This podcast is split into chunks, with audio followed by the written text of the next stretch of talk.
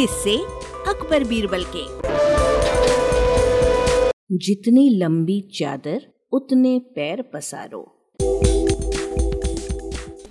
बादशाह अकबर के दरबारियों को अक्सर ये शिकायत रहती थी कि बादशाह हमेशा बीरबल को ही बुद्धिमान बताते हैं, औरों को नहीं। एक दिन बादशाह ने अपने सभी दरबारियों को दरबार में बुलाया और दो हाथ लंबी दो हाथ चौड़ी चादर देते हुए कहा, इस चादर से तुम लोग मुझे सर से लेकर पैर तक ढक दो तो मैं तुम्हें बुद्धिमान मान लूँगा। सभी दरबारियों ने कोशिश की, लेकिन उस चादर से बादशाह को पूरा न ढक सके। सिर छिपाते तो पैर निकल आते और पैर छिपाते तो सिर चादर से बाहर आ जाता।